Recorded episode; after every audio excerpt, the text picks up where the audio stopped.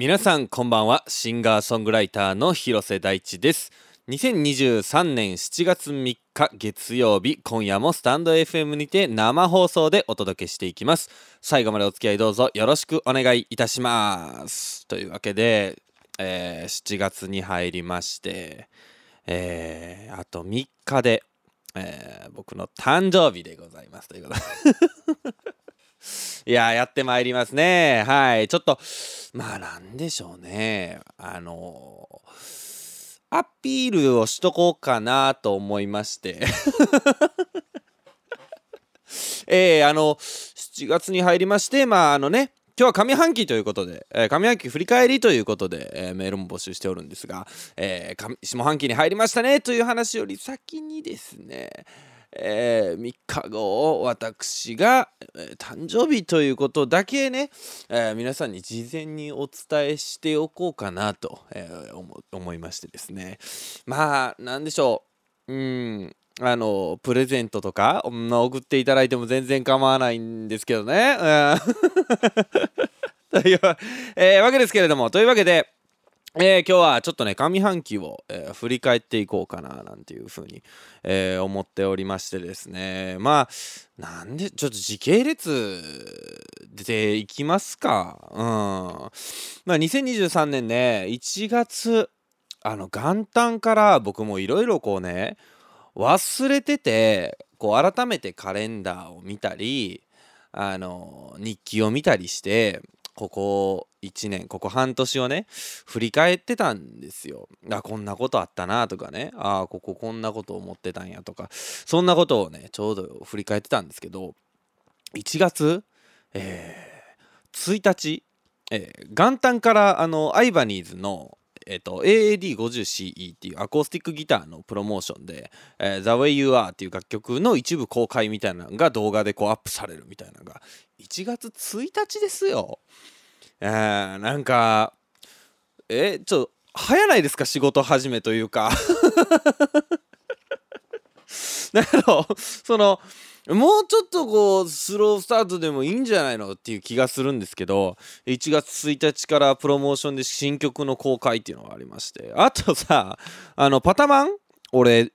忘れてたんですけど1月2日に放送してるんですね。うん。優しくも厳しいおばあちゃん、えー、018あなんかおばあちゃんにラジオだけ褒められたっていう話ね。あこれしたんですけど1月2日ですよ。僕年末年始大阪に帰ってたんですよね。で2日にはもう東京帰ってきてますか？うんえ大阪から放送したとかないよね？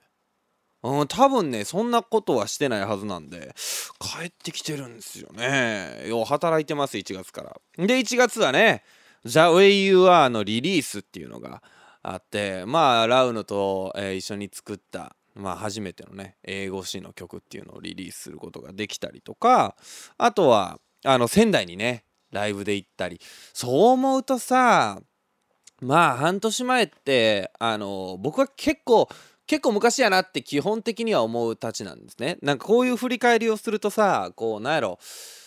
1年あっという間ですねとかまあ誕生日のたびにねあのあれから1年かなんてことを言う時にさその1年を早かったなって捉える人と長かったなって捉える人とまあタイミングと結構いろいろあると思うんですけど僕ねあんまりねこの1年早かったなみたいに思うことってなくって。この半年もすげえ長かったななんか今思うといろんなことをしたなとかを思うんですけどあのその仙台のライブって雪がすごくて滑りやすかったじゃないですか。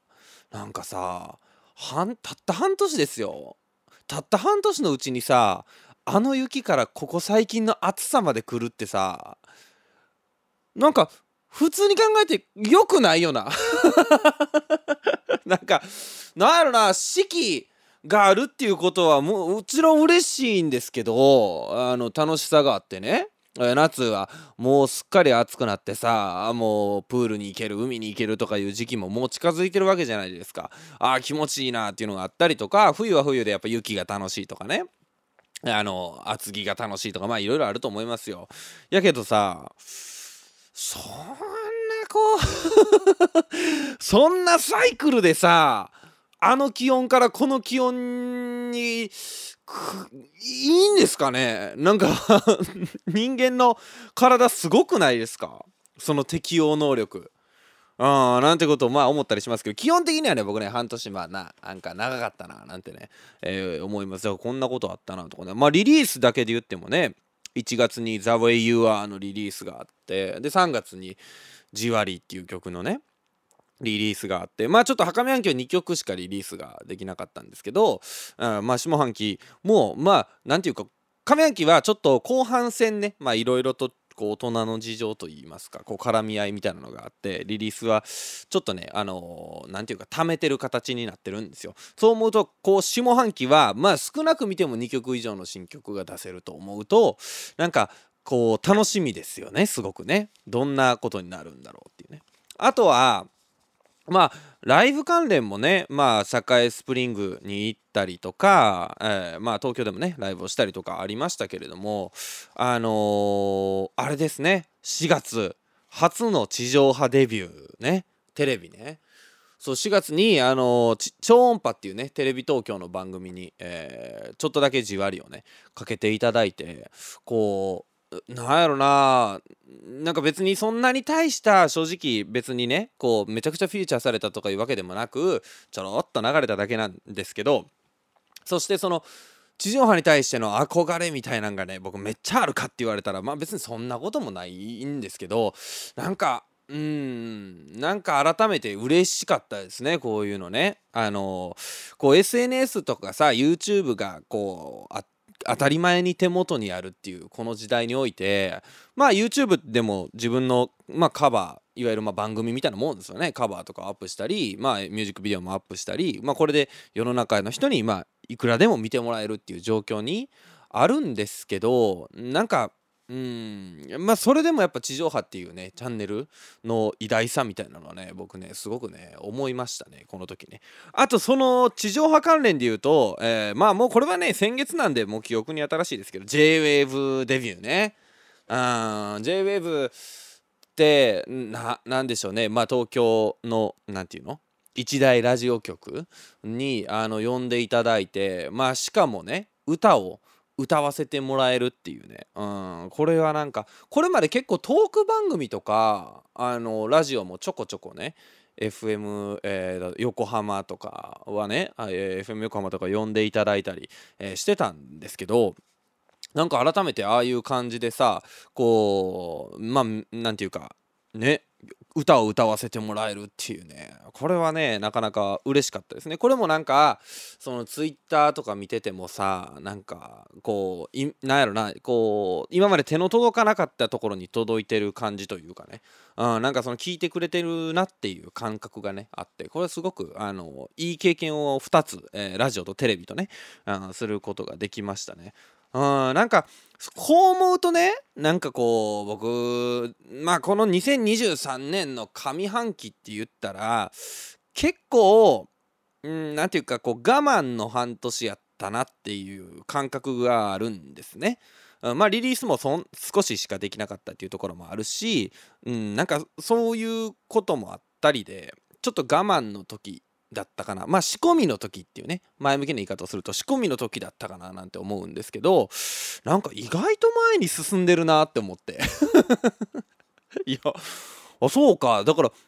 地上波ねだけで考えてもそういうデビューがあったりとか。あとはねあのー、TikTok をね3月に動かし始めてるんですね。3月の真ん中ぐらいなんかな。にあのー、TikTok を動かし始めてまあそこから TikTok でねあのちょっとした、えー、バズが起きてまあいろんな人に聞いていただいたりとか、うん、なんか自分も見てるような見たことのあるような人にコメントをいただいたりとかね。まあそれこそ、えー、プラスマイナス岩橋さんみたいな話とかもちょっとしましたけど、えー、なんかそういうようなことが起こったのもなんかそこからさ俺も TikTok のライブをさ毎週配信して、まあ、歌ってみたいなことをやってるとさ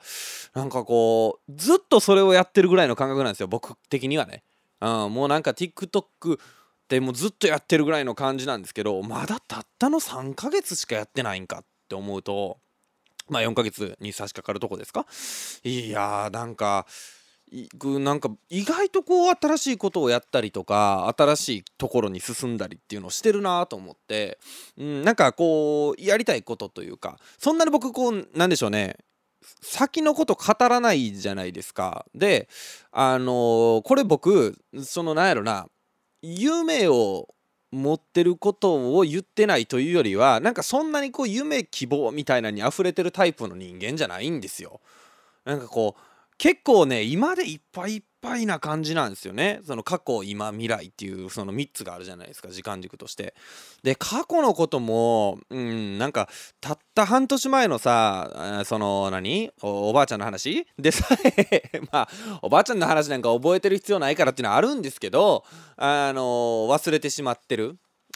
ような自分ですから、えー、未来のこともねなんかねこうよく言われるんですよ。何歳までにこうなって、えー、これいついつまでにやりたいとかそういうのってあるんですか？みたいな話をね。よくまあ聞かれるしあるんですけどこれ夢を持ってなあかんなって思うんですけどなんかもう性格的にねその未来のことって分からんよなっていうのがねあの僕結構こう思っちゃうたちなんで。そのやりたいことをこう公言していってあのまああるじゃないですか。武道館に行きますって言ってそこに向けて頑張るみたいなね。なんかそういうのじゃないんですけどなんか意外とやりたいことっていうのかな。なんか少しずつできてきてるできてるなっていうのをね半年振り返って思いました。うん。あのー、後半戦下半期がえー、今日から始まりますけれども、えー、ちょっとね、山やり残したこともありますから、上半期。えー、あの、訴訟を筆頭にね。あの、えー、あのー、今手元にね、これ上半期振り返り1月こう、2月こう、3月こう、4月こうみたいなやつがあるんですけど、え5月敗者はしっかり入ってますから。あ訴訟がね、ちょっとあの後病気をねしてしまいましてちょっと肺炎にかかってしまったっていうことがあって訴訟ができてないんでまずこれをやりたいっていうね まあ冗談はさておきあのやり残したことあの後半戦下半期もたくさんあってあのまずはやっぱりねあの EP になるのかアルバムになるのかまあちょっとここは分かんないんですけど、うん、ちょっとそういう、えー、シングルじゃなくて一つまとまった、えー、音楽作品を後半下半期では出したいなと思ってます。はい。あのこれは、うん、結構あの実現が出したいなって言ったんですけど実現がかなり近いところにある、えー、やり残したことですね、えこれは絶対にやりたい。あとね、まああのー、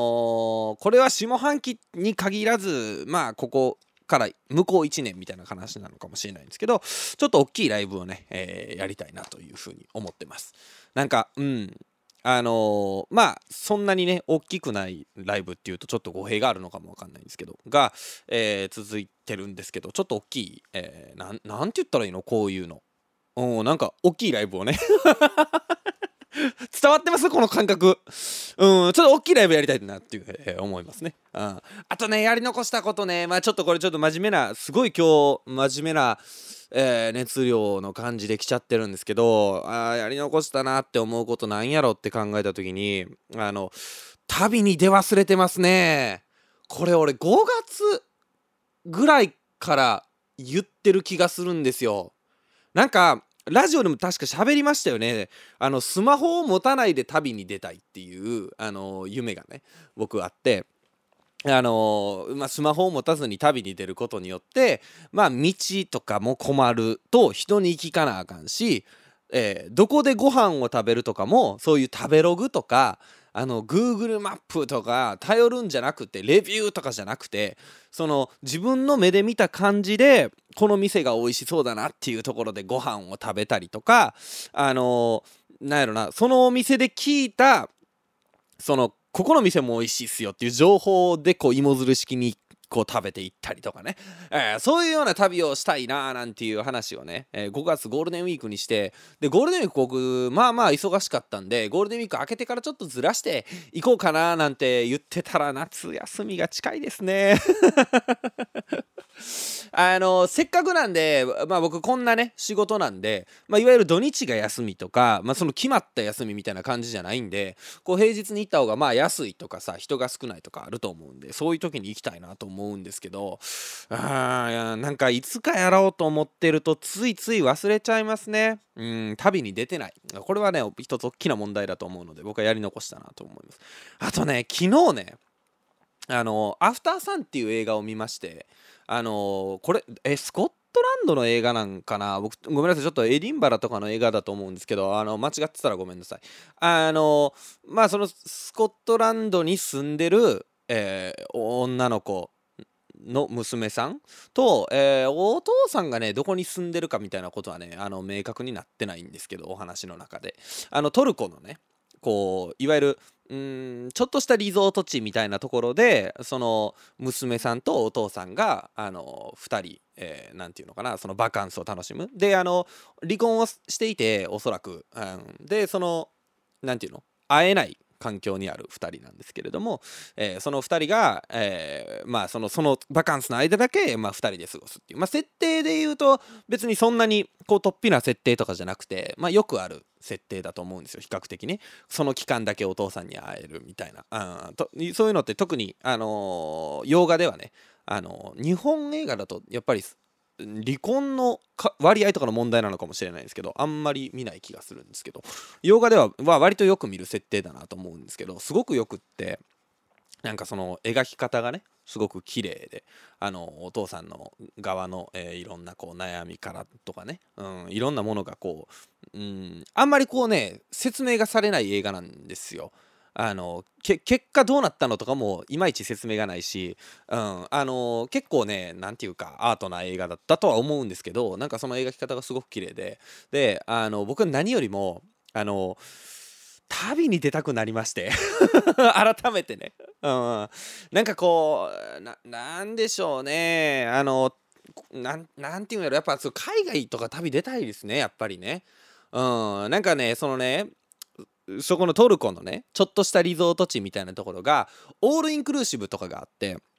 あのオールインクルーシブっていう、えっと、いわゆるホテルにえーと、いくらか最初に払っててこうリストバンドみたいなのをもらえるんですね。でそのリストバンドみたいなのをつけてるとそのホテル内のまあ例えばバーカウンターとかでお酒とか、まあえー、食べ物とかいつでも頼んで無料で大丈夫ですよ。であとは海とかに行ったらその海の家とかもあのそこのホテルの提携してるとこであればあのもう無料で飲める。でパラソルとか遊びとかも全部無料でできるっていう。まあもう全部そのホテル代込み込みパッケージですよみたいなのが結構海外のリゾート地とかだとあったりするんですけどそのオールインクルーシブのリゾートとかしたいね。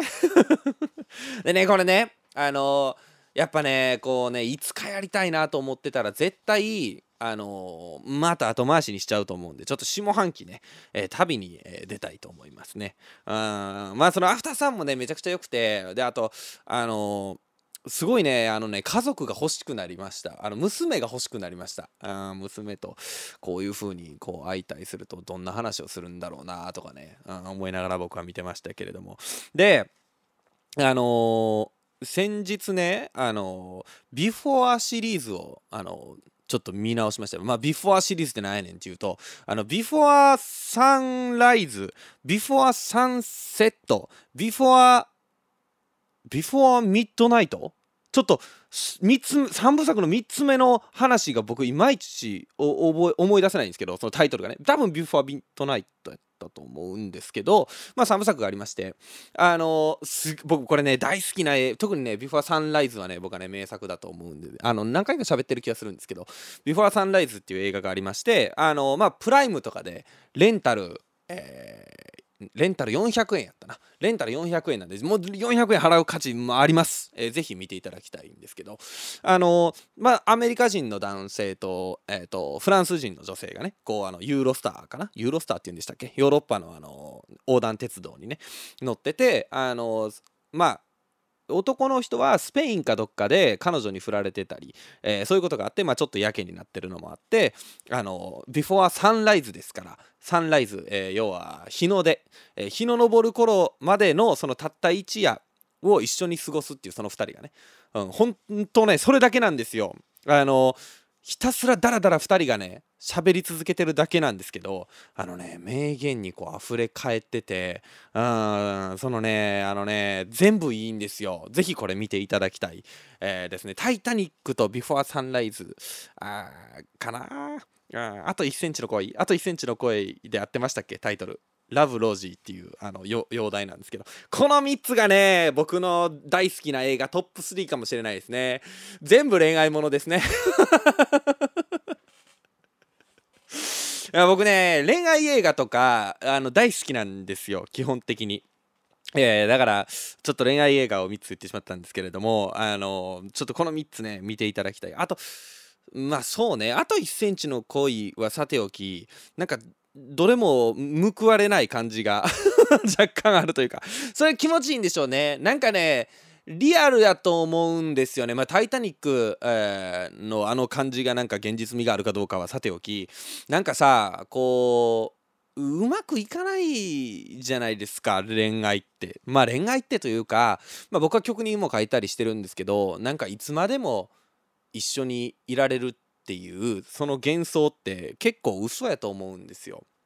でなんかその結構儚さがあると思うんですね僕友達とかでもそれ思うんですけどなんかそれこそさ半年を振り返ってみると半年前に会っていた人まあ半年だとちょっと期間が短いかもわかんないですけど1年前に会ってた人ってもうすでに今は会わないなまあそれタイミングとかもあるかもわかんないですけどあのもう会わないなっていう人ってまあいるじゃないですか。まあ1年じゃなくてまあもうちょっと大きくして5年とかにしたら5年前に自分の身の回りにいた人間があの全員そっくりそのまま今身の回りにいるかっていうとそんなことないじゃないですか。でそれはなんか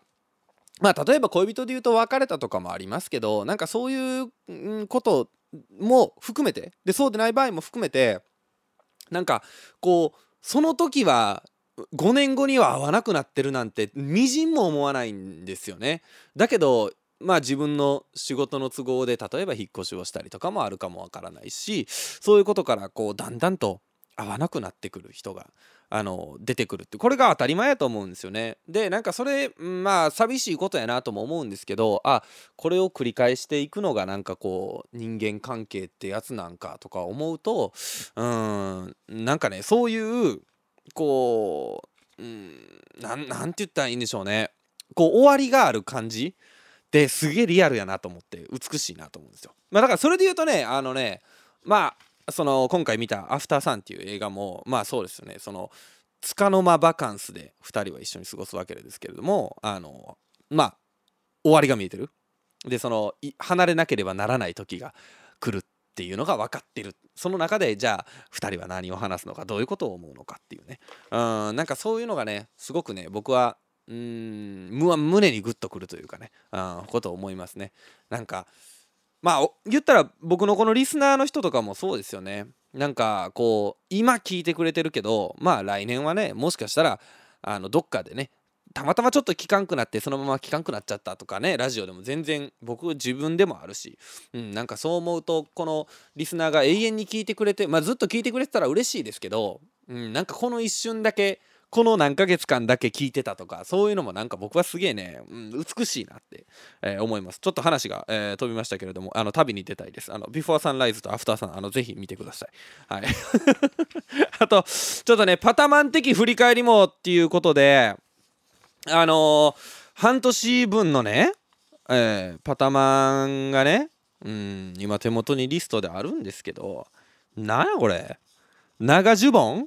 あ、これ長襦袢ね。これは覚えてるわ、さすがに。うん。あとね、うん、なんかちょっとようわからんこと結構ありますね。何喋ったんやろ、この回？みたいな。うん。バーミヤンで鍋振ってたね。うん、これ多分地元のラーメン太郎の話したんやと思うんですけど、なんでラーメン太郎の話することになったんやろな、この時。あと何これおかんと僕と時々アンミカ？あ、違う違う違う違う。違う。耳垢でしたはい、アンミカさんじゃなかったですね。あこれ、なんやろ、この話と思ったら、あの、えー、カタカナで耳垢と書いてありますね。これね、37。あだからこれでしょ温泉に行きたいゴールデンウキウキだからこっから俺は旅に出たいと言ってるんですよ4月24日からいやーこれまたいつかやらなあかんなっていうのはいつかやりたいなみたいなんてよくないですね。あのやろうと思ったことはすぐにやりたいなというふうに思います。というわけで、えー、今週も始めていきましょう。広瀬大地のパートタスマンデ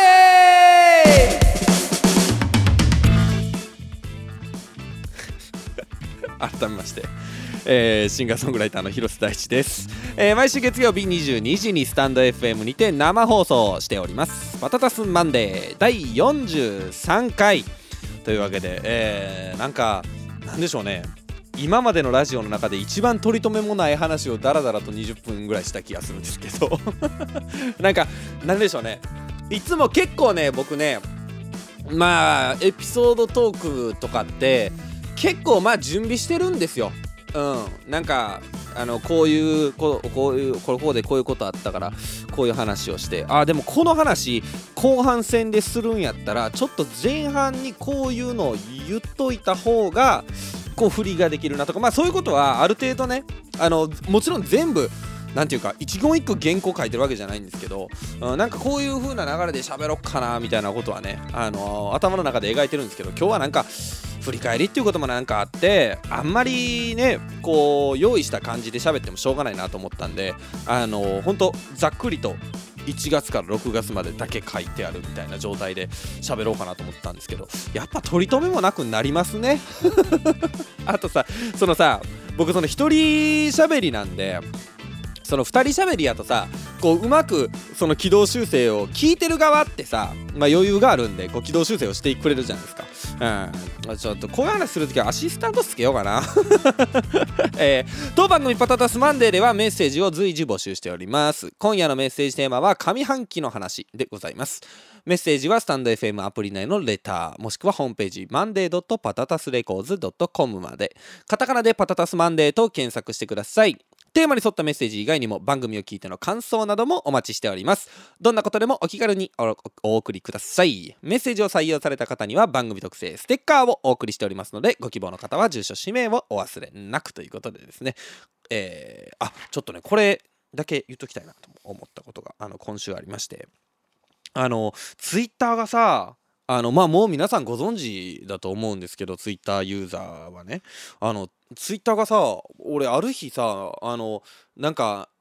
あの冷凍リミットに達しましたみたいな。あちょっとごめんなさい。僕あのツイッターを言語英語にしてるんでちょっと表示が違うかもしれないですけどなんかレートリミットに達しましたみたいな。なんか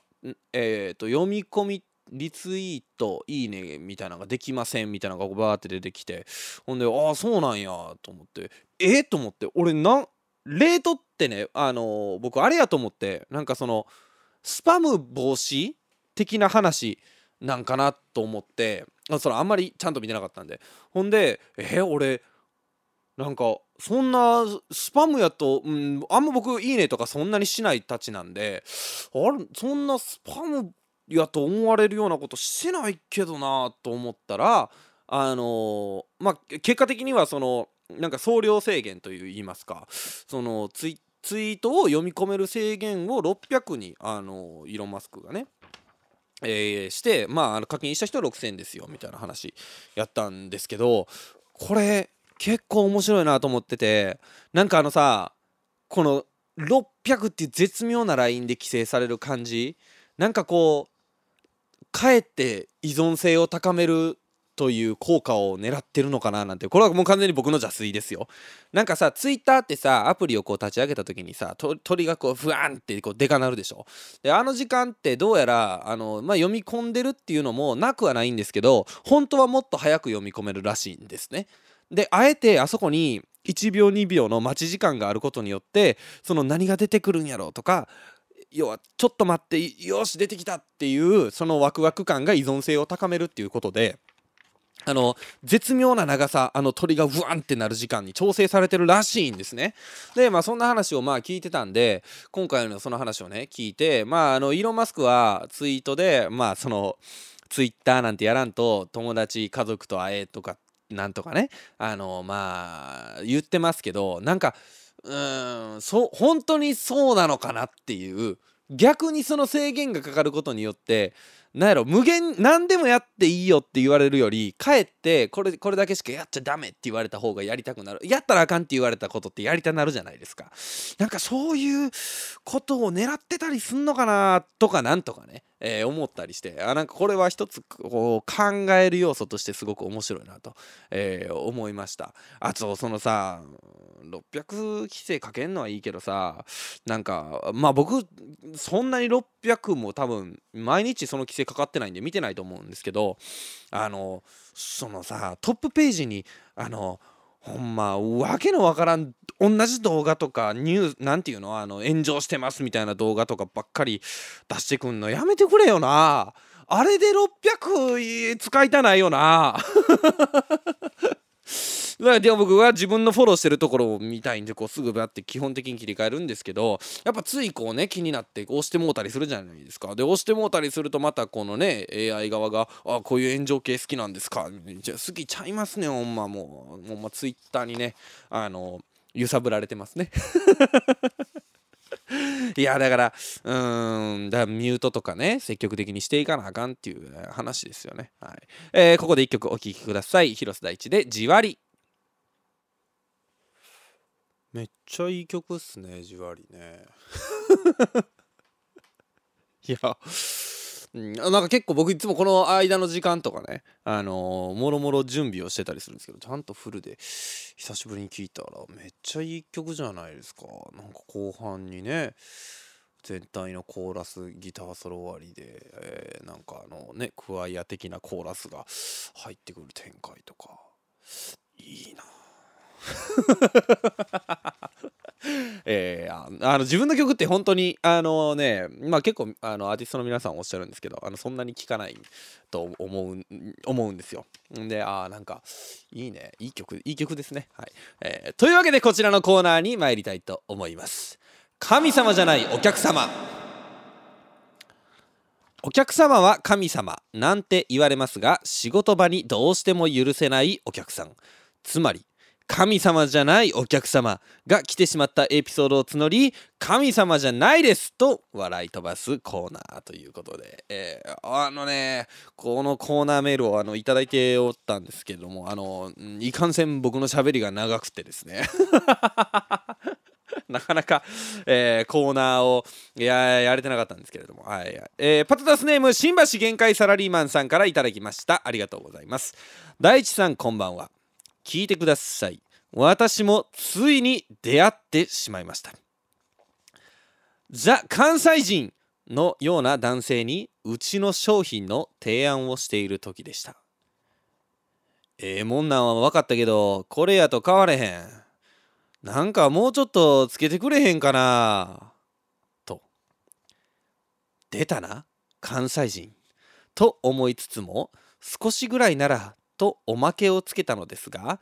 あの関西人は加えてもうちょっとおまけしてやと抜かしてきます。私は毅然とこれ以上は赤字ですから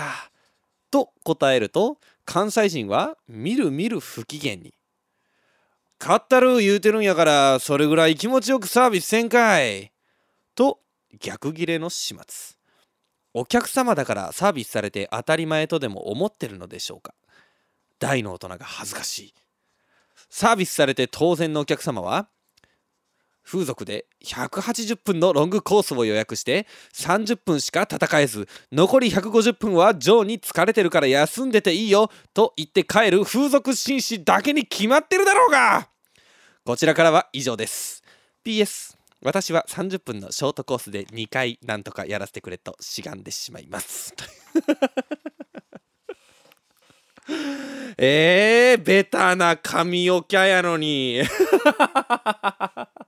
途中までねめちゃくちゃベタな神おきゃ、うん、神様じゃないお客様だったんですけれども。えー、まあねあのそういうことです。えー、神おきゃでございます。あの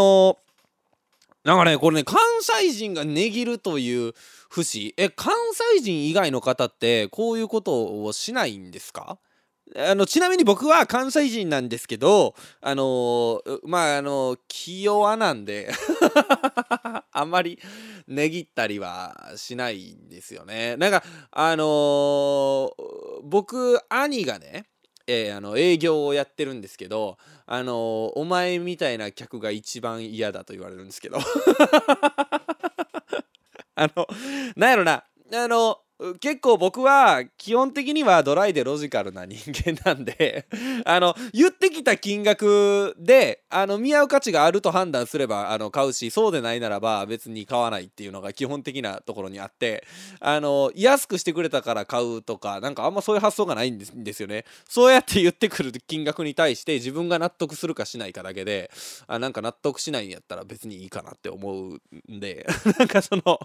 こうその営営業トークでどうとかじゃなくて実際のところどうなんすかっていうところしかあんま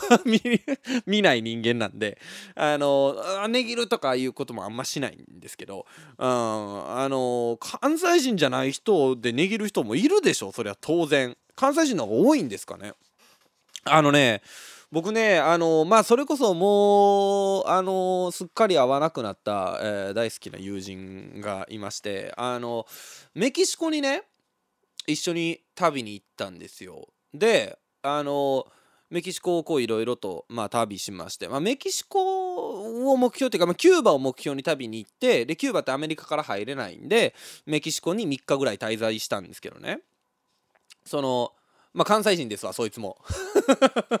ほんでまあメキシコでえっ、ー、とまあこうな3日過ごしてまあそれこそオールインクルーシブみたいなホテルやったんかな、うん、なんかちょっとまあリゾート的な3日間を過ごしたんですけどね。であのイスラムヘイレスっていうあのまあカンクンっていう街にいたんですけどカンクンっていうリゾート地。なんかそこが一番キューバに近かったんでカンクンっていう、まあ、リゾート地にいたんですけど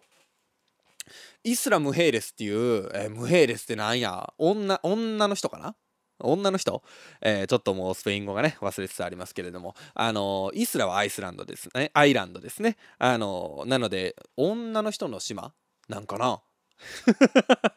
まああのイスラムヘイレスっていうあの島がありましてねカンクンにね。でまあうんまあざっとね一周歩いて1時間ぐらいの島なんです。そんな大きい島じゃないんですけどでそのイスラムヘイレスっていうところに行ってこうまあえー、海に行ったりとか、えー、なんかいろ,、まあ、いろんなもの食べたりとかねあの一日してたんですよ。でお土産屋さんがねそういう観光地って絶対あるじゃないですか。でメキシコといえばあの死者のドクロのねお土産よくあるじゃないですか。ドクロのお土産をこう買うって言ってねこうまあその土産物屋に入ったわけですよ。こう陶器でできてんのかな。あのまあなんでしょう。手のひらのさここの部分なんていうの？ここってもうラジオで一番言ったらあかんけどね。あの指を除いた部分？ここなんて言うんですか？手のひらの。指を除いた部分。あの絵描いてあるとこ。絵じゃないです。あの手相書いてあるとこね、うん、このぐらいの大きさの、えー、ドクロのね置物をこう買うって言って土産物屋さんに入って。ほんで1個150ペソです。みたいなことをねあの言われたんですよ。土産物屋さんで。であのー、そいつがねそのね140ペソ、まあ、130ペソにしてくれみたいな話をしだしたんですね。であのこれ感覚わかんないと思うんですけど1ペソって8円ぐらいなんですよメキシコペソね。1ペソ8円。まあつまり20ペソ値切っても160円ぐらいなんですよ。なんかさ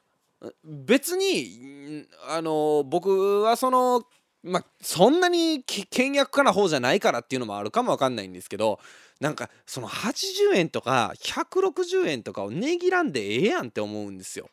僕はね。でまあ結局その130にしてくれ100にしてくれみたいななんかそういうやり取りをこうして結果まあ150から100にしてくれって言われて結局130とかやった140とかやった気がするんですよね。まあ結局10ペソぐらいしか安くならなかった気がするんですよ。でそんなやり取りをこういろいろとしてこう買ってでこう店出てでいやもうさそんなやり取りしなくてよくないっていう。160円払ったらええやんって僕が言うたんですよ。まあその時にそいつが言うたんがねいやちゃうねんと。160円とか80円とかそんなことは別にどうでもいいねんと。その会話が楽しいやそのねって言うんですよ。まあその旅に来てあのまあ旅でなくてもそうかもしれないですけど知らない人とそのまあ、10円10ペソ安くしてくれって言ってえー、でもちょっとそれ以上安くしたらあれですよまあそとかなんとかそういう会話を楽しんでるのであってなんかそのまま買っちゃってじゃあ買いました家に持って帰りますお土産やったらそのお土産しか残らへんけど要はそこで値切ったことによってそこの店での思い出が一つ増えてまあ現に俺がこうしてさそこまあメキシコの話はもう3年ぐらい4年ぐらい前の話なんであもう全部覚えてるわけじゃないんですけどそこの光景ってすごく覚えてるんですね。それで思い出が一つ増えるから大事なのは別にその値切ったことじゃなくって値切る時に行われた会話だったり思い出なんだよっていうことを言われて僕はめっちゃその時は腑に落ちたんですよね。まあ旅の途中やからっていうのももちろんあるかもわかんないですよ。その商談でのこれとかはまた話が違うかもわかんないんですけどあなるほどなと思ってねあそう言われてみればまあ値切ったりとか何でしょうまあ値切るだけじゃなくてもかもしれないですなんか例えばご飯を食べに行ってただ食べるのかそれとも店主の人に、えー、例えば何ですか？このこのお魚ってどこのやつ使ってるんですか？とか聞いてみてまあちょっとした話をするとかね、うん、なんかそういうことであなんか思い出って刻まれていくのかなと思うとなんか値切るも一つのそのツールとしてねすげえいいななんて思ったことを今これ話を聞いて思い出しました。値切ってた関西人をね俺身の回りに値切る関西人おるかなと思ったらえおったな。うんまたあと兄貴も結構値切る感じですねそれで言うとね。でもそうね。兄貴のあの感じを見ててもなんか値切るその金額云々がどうこうっていうよりは、うん、その値切ってこうそこに生まれる、えー、ケミストリー？を楽しんでる気がするな。あでそう実はだからこのうん分かんないですよ。このこの髪おきゃは、えー、分かんないですけれども、まあ、そういうとこがあるのかも分かんないですね。うん、でもなんかああそうちょっと思い出しちゃいましたね。はい、あのメールありがとうございました。えー、生放送でお届けしております広瀬大地のパタタスマンデー。今夜は上半期の話というメッセージテーマでメッセージを募集しておりました。ご紹介させてください。えー、パタタスネームうどん県大好きさんからいただきました。ありがとうございます。上半期の中で一番楽しかったのは3月まで大阪のコミュニティ FM に出演していた美女パーソナリティが出演して出演していたライブを見に行けたことです。ラジオ卒業後ユニットを組んで活動を始めました。私が見に行ったのはユニットを組んで最初のライブでした。最高の思い出となりました。ということでいただきました。いいね！なんかさこの初めてのライブってなんかこの方ごめんなさい全然情報がちょっとあれなんであの分かんないんですけどもともとやってた人がパーソナリティだったのかとかちょっと分かんないんですけど初めてのライブってさ今でも覚えてるもんななんてことを言おうとしましたけど覚えてないな。え覚えてないな。あ全然思い出せないんですけどでもえ初めてのライブって俺ワンマンすか？違うな。あ南ホイールか。この活動で言うと。南ホイールですね。うん。あのいやでも初めてのライブ今あのだんだん喋ってて思い出してきましたけどなんか初めてってやっぱすげえ大事やなって思うんですよ。一番ってすげえ大事あのよく言われますけどその富士山が一番高い山っていうのは答えれるけど2番目に高い山はあの答えれないっていうね。北岳でしたっけ？あの2番目に高い山はあの誰も覚えてない。あんまりほとんどの人が覚えてないっていうのとがその1番が大事だっていう話なんですけどあの一番最初っていうすげえ大事なんですよね。なんかそれで言うといろんなものを忘れていっちゃいますけどあの初めて体験した何かとかそれこそはね初恋の思い出とか、えー、初めてしたキスの思い出とかね、はい、あのこういうのってやっぱいつまでも初めてのものって特別。まあなんかそれがいい思い出であっても悪い思い出であってもやっぱりそこに特別味があると思うんでね、うん、それを見に行けたっていうのはすごいすごいすごいって言ってしまいました。テンションの低いあのさかなクンみたいなやつが出てきてしまいましたけれども。はいあのすごいね、えー、すごい羨ましいなというふうに、えー、思います。えー、続きましてパタタスネーム本郷さんからいただきました。ありがとうございます。大地さんこんばんは。上半期の出来事ナンバーワンは3月17日 TikTok 配信で大地さんを見つけたことです。月曜日と金曜日の夜10時は大地さんの時間になりました。もう生活の一部です。行動力とやりたいことを宣言して結果を出す大地さんを尊敬しています。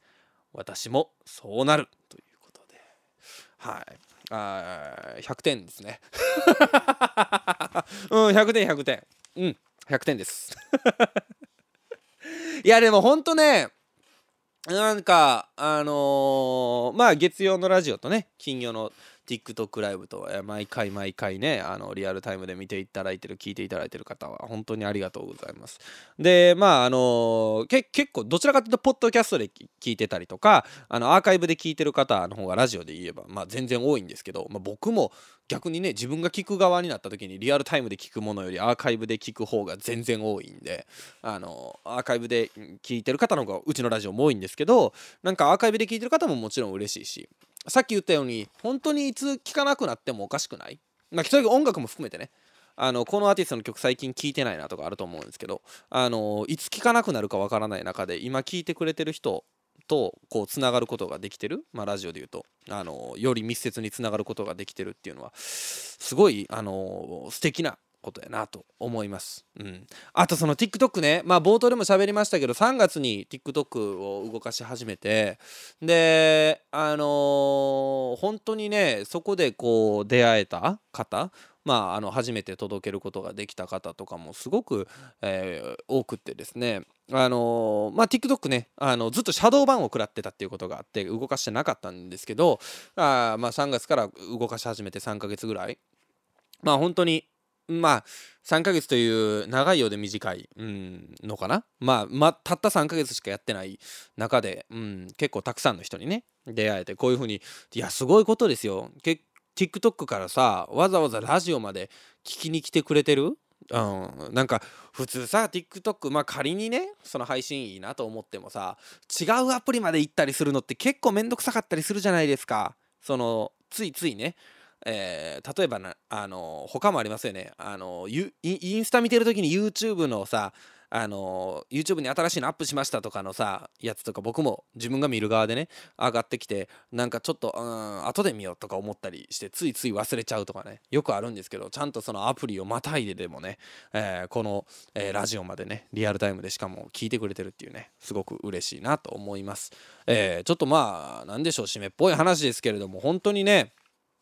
改めて、えー、聞いてくださってる方、えー、ありがとうございます。下半期も頑張ろうと思います、えー、今週もたくさんのメールをありがとうございました。ここで一曲お聴きください。広瀬大地でメモリーズ。パタタスマンデーそろそろお別れの時間です今夜の放送はスタンド FM 内でのアーカイブはもちろん Spotify や Apple のポッドキャストでも無料でいつでも聞き直すことができます今夜の放送だけではなく過去の放送のアーカイブもありますのでぜひチェックしてみてください。えー、お知らせですというか、えー、業務連絡です、えー、今週の TikTok ライブは金曜日ではなく木曜日、え、7月6日の木曜日22時より行います、え、これね、あの先週の TikTok ライブの中で言ったんですけれどもあの見逃した方もいるかなと思うので、え、業務連絡です。あの7日金曜日ちょっと僕、えー、夜に、えー、予定が入ってしまいましたので、えー、ちょっと前の日にずらすということで。決してね誕生日だからっていうことで投げ銭を多く稼ごうとか、え、そういう魂胆ではございませんので、え、そんなあいや、そんな無理しなくていいですからね、皆さんね。はい。え当番組パタタスマンデーではメッセージを随時募集しております。来週のメッセージテーマは、迷惑メールの話でございます。メッセージはスタンド FM アプリ内のレターもしくはホームページ、マンデーパタタスレコーズ .com まで、カタカナでパタタスマンデーと検索してください。テーマに沿ったメッセージ以外にも各コーナー、ちょっといろいろとコーナーを用意しております。メッセージお待ちしております。また、ツイッターではパタマン、あ、ツイッターではハッシュタグパタマンで皆様の感想ツイートもお待ちしております。なんか迷惑メールの日らしいですよ、7月10日。え、迷惑メールの日でした？違う気がする。なんか絡みがあるらしいですよ。いや、でも迷惑メールってね、マジで迷惑なやつからね、なんかむしろこっちこうエ、エンターテイニングしてくれてるんじゃないかぐらいの、あの、嬉しいね。あのー、たまに来るね、あのー、芸能人から来るやつね。あああいうのとかってさ笑っちゃうじゃないですか、うん、なんかちょっとハッピーなまであるぐらいのね迷惑メールとかもありますから、えー、面白い迷惑メールそして困った、えー、迷惑メール、えー、ちなみに僕はねあのねあの1年だけ働いてた会社でその社内のね迷惑メール対策としてあのテストでねテストの何て言うの？あのおとり捜査みたいな迷惑メールがあの来るんですよ。であのそんまあ基本迷惑メールってさ引っかかるわけないわみたいな構造してるじゃないですか。あのすげえ寝起きすぎてそのメール踏んですげえ怒られたことありますね。おとり捜査に捕まったことありますね。はい、あの気をつけないといけないなと思いますけれども。えー、メール来てます。えー、っと、えー、パタタスネームジョーさんから頂きました。ありがとうございます。上半期いろいろあったな。出会いと別れ嬉しいことも悔しいことも。そして何よりも人生を大きく変えた一つの浮いたメールをきっかけにした就職。一回も風邪などひかずに過ごした上半期の締めくくりになんと吐き気するほど咳き込みで声が出なくなるくらいの最悪な夏風邪。冷房名。そうなんですよね。なんかこういうさちょっとしたメールとかね。うん、え？迷惑メールの話してないですよ、もう。迷惑メールから就職が決まったみたいな話やとしたら、うん、ちょっと危ないとこに就職してる可能性があるんですけど、まあでもね、こんなね、なんか、ちょっとした出会いとかがね、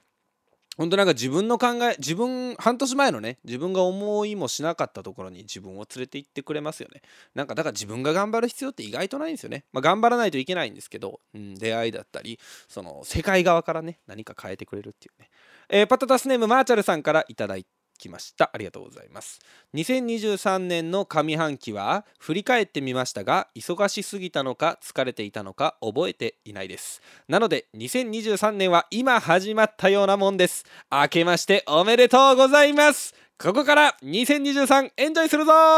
ということでいただきましたけどいやでもその心意気ですよ。もう終わりましたから上半期は。こっからね下半期、えー、何ができるかということ。これだけが大事です、えー、明日からねまた頑張っていきましょう、えー、今週もありがとうございました。また来週。バイバイ。